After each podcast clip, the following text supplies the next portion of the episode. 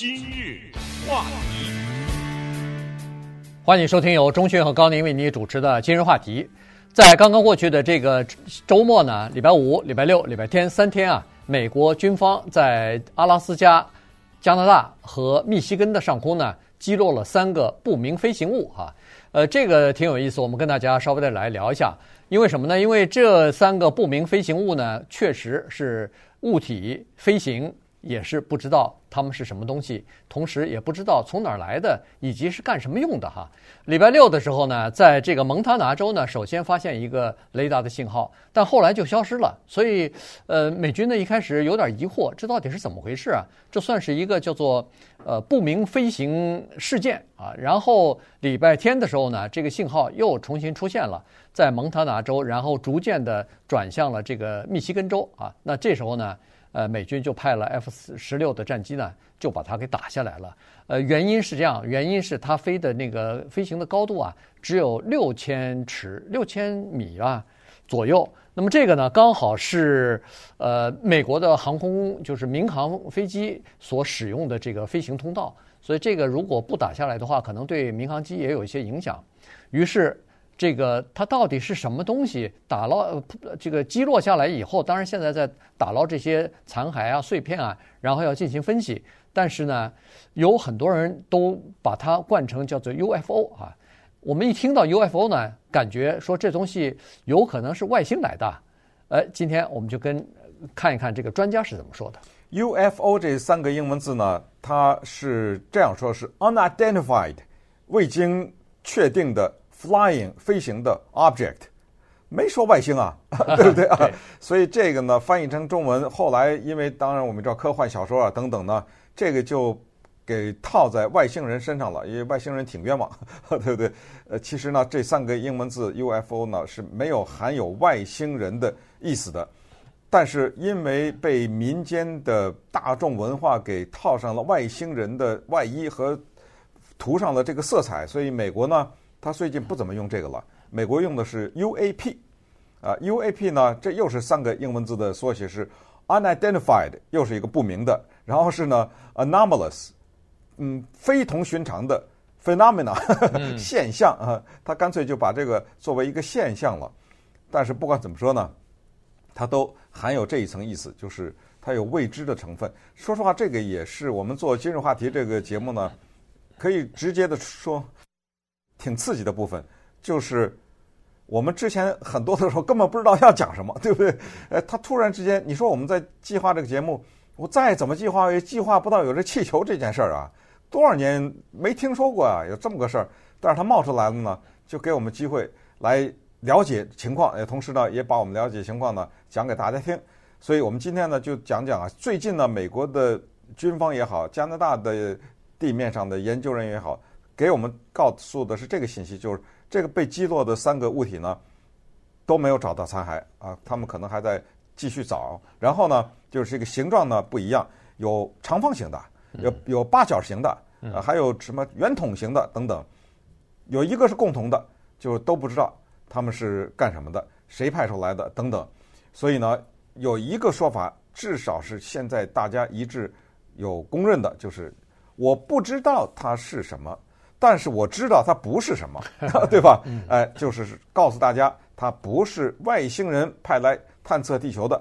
同时呢，人家科学界给了我们三大解释，这三大解释我们越看是越有道理啊。嗯，对，这个他说不是外星过来的呢，他基本上都是通过物理和科学的论证啊来告诉大家，如果要是的话。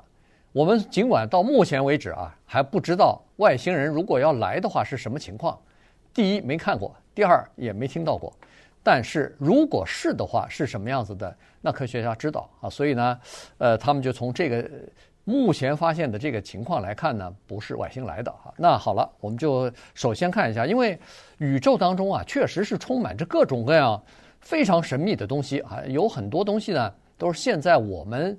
的这个人类的科学还没有办法完全解释的一些呃现象啊，天文的或者是这个物理的现象，但是呢，它是有这么一点，就是说，哪怕是神秘不能解释，但它至少是要遵循部分的叫做物理定律啊，也就是说，在这个宇宙当中，它有一些定律啊，你是没有办法打破的。呃，比如说什么光的速度，一个物体你从一个地方飞到另一个地方需要的能量，这些东西是没有办法，呃，就是打破的啊，没有办法它违反这样的一个定律的。所以，任何一个物品如果要是跨越星际的话，从一个呃外太空逐渐的飞到我们这个就是地球啊，叫做呃低层大气的这样的一个环境当中呢，它不被发现的机会。几乎是零。嗯，那么我们就看这三大因素分别是什么啊？第一大因素叫做距离，呃，这个呢特别的震撼。什么叫距离呢？就是我们知道，我们这生活在太阳系里面，而在太阳系以外呢，有大概一千个、一千亿个这样的太阳系，也就是这个概念呢是一个无穷的概念，是我们的大脑啊人不能理解的一个叫穷尽的概念。因为当你说到穷尽的时候，他就问你穷尽那边是什么，你知道吗？啊，所以这个就是一个无穷的这样一个概念，好吧？那么既然是这样的话，我们就看看啊，我们已知的离这个我们的太阳系最近的那个星系呢，它叫比邻星啊，比邻星这个星际，这个星际呢，它要飞过来到地球上啊，以什么样的速度飞行呢？以每小时三十六万五千英里的速度飞行。这什么概念？在高速公路上开车是每小时六十五英里，每小时六十五英里。但是呢，它不是六十五，它是三十六万五千英里的速度。这还不达，没有达到光速啊，早早着呢。但是这个已经是现在美国太空总署能设计的飞行的探测物吧，或者探测火箭的最快的速度了吧？好，用这个速度呢，从刚才说的比邻星那个地方往地球上飞。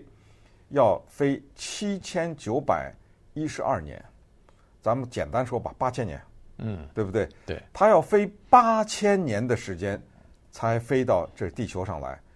我们看的那气球就免了吧，就靠那个太阳能板 啊，那气球是飘啊，那还不是飞呀，对不对？嗯、对，你必须得是驱动的，有各种燃料驱动的，是什么燃料能够让它飞八千年啊？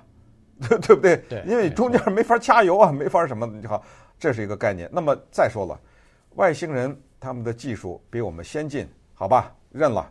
人家根本不是每小时三十六万五千英里，人家是按照光速飞行的，可以啊、呃，按照光速飞行呢，四年，对，他飞到这儿来。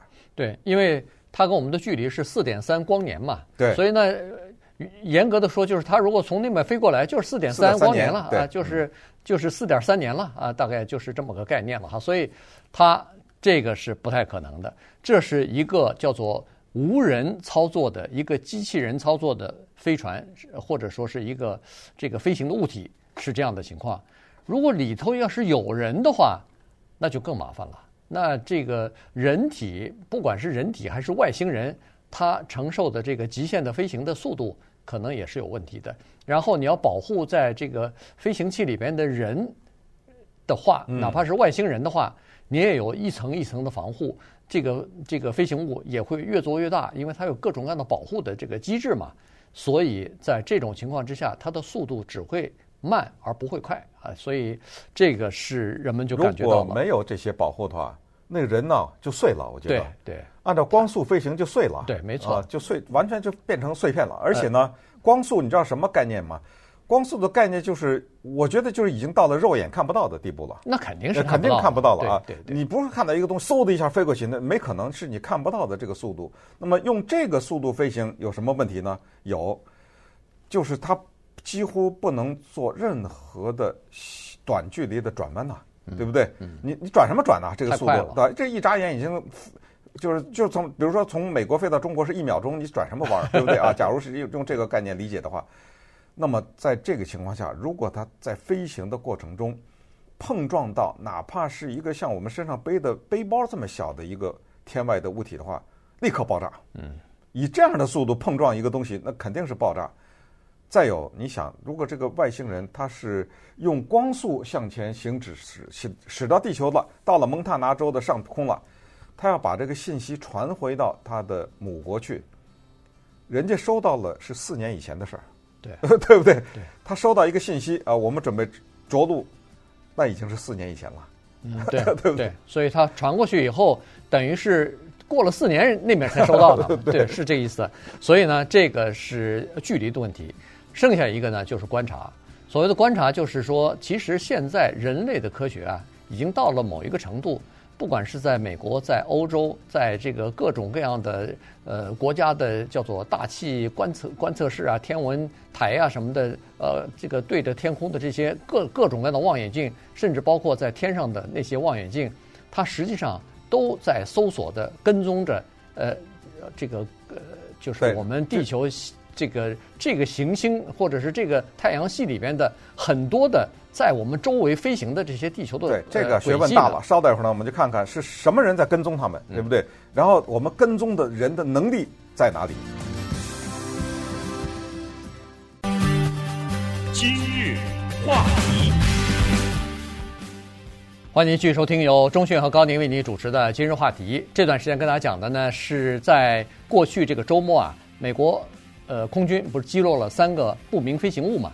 那么这三个不明飞行物到底是什么东西呢？现在还没有答案。原因就是说，现在打捞出来的这个呃残骸啊，或者是呃碎片呢，啊，要进行分析啊，然后才可以判断这是哪儿来的，他们来这儿干嘛来的，呃，以及呃这个到底是出现在呃美国或者加拿大的上空多长时间了等等啊，这些现在还没有答案。但是呢，从呃，了解或者是研究太空呃外太空的这些科学家来讲呢，这三个东西呢，呃，一定不是外太空来的哈，一定不是这个飞越了几个几个光年之后来到嗯美国的啊。最后他会得出一点结论来，待会儿我们会看一下。他说的第二个就是观测哈，一个物体啊，尤其是跨越了这个外边的外太空，进入到我们的这个呃地球的时候呢。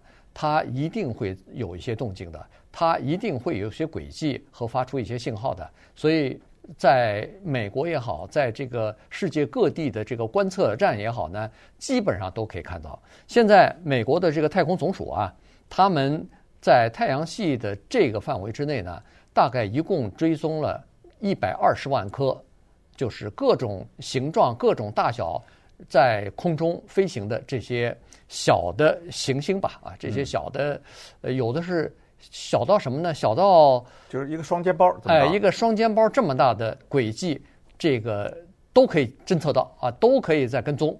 所以这一百二十万颗大大小小的东西在天体飞行，你就可以看得出来，美国都知道他们确定的轨迹是什么。如果它要碰撞地球的话，大概的着陆点。在几月几号，在哪个地方，都清清楚楚。你想礼拜一的时候，不是有一个算算是一个陨石啊，还是一个小的行星，反正不是掉下来了吗？嗯，对。那个行星的名字叫 SAR 二六六七。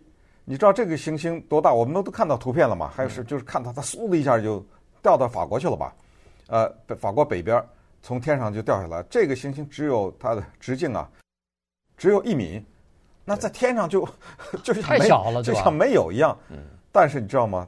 早早的在地球的观察这方面就知道它是什么一颗行星，是哪年哪月几点几分，他都知道。就是四凌晨四点钟，在是欧洲的中部的时间了啊，凌晨四点钟掉落到法国北部的这个地区。那他不知道提前多久就知道了，可见就像是一个人类就像跟踪器一样。跟踪着这个行星的活动，你刚才说一百二十万，原因是这一百二十万呢，他们叫做是离地球最近的，那，最有可能碰撞地球的这些行星，那是密切的跟踪，可能什么一两年以后它会落在哪儿，现在都已经知道了，知道吧？所以这个呢，是地球对刚才说的叫认为这些气球不可能是外星的第二大原因，就叫做观察。那么这个观察呢？由于有望远镜和和由于有特别先进的各种各样的侦测的这种仪器，基本上来说啊，它失误的可能性几乎等于零啊。对，呃，因为刚才说这么一个庞大东西从几多少光年以来闯到了地球上，他说他完全看不到，这个可能性也没有。那么于是呢，就剩下了第三个可能性，咱们是一点一点的排除嘛，啊，就是排除这东西不可能是外星。尽管我们心里都希望最好是外星，对不对？哎呀，他要真能来了就有意思。顺便说一下，就是加拿大的那一个打下的那个呢是美国空军打的，对不对？对。但是呢，它那个呢是叫北美防空司令部。那么告诉大家一个很有意思的小的趣闻，就是北美航空司令部呢是一九五八年五月十二号成立的，它是北美，就是美国加拿大。它有一个重要的任务，就是每年它都要公布叫做圣诞老人路线图，这你知道吧？对不对？嗯、人家每年人家公平时和平时就是做这个事情，呃，告诉你圣诞老人出发了啊，从北极，呃，对，现在行驶到哪儿了？而且。那些军人都是一本正经啊啊，特别的认真的说啊，圣诞老人此时是已经飞到他的那个学校啊，已经到达等等等，就是这么一个好玩的趣闻吧。那么最后咱们就看看另外的第三个原因，为什么打下来的这些，应该说肯定不是外星人。对，他是这样啊，他说，呃，第一呢，就是说，如果要是外星来的这个东西呢，你包括刚才所说的那个 SAR 二六六七，它是。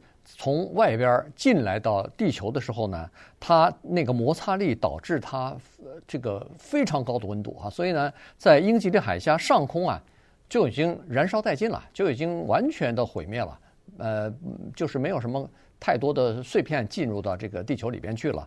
所以呢，他是说，如果要是我们看到的那三颗呃不明飞行物，如果要是外太空来的话，恐怕也没有办法进入到这个我们的。这个进入到大气层里头来啊，原因就是说这个要飞得很快，你我飞得慢了不行啊，进不来。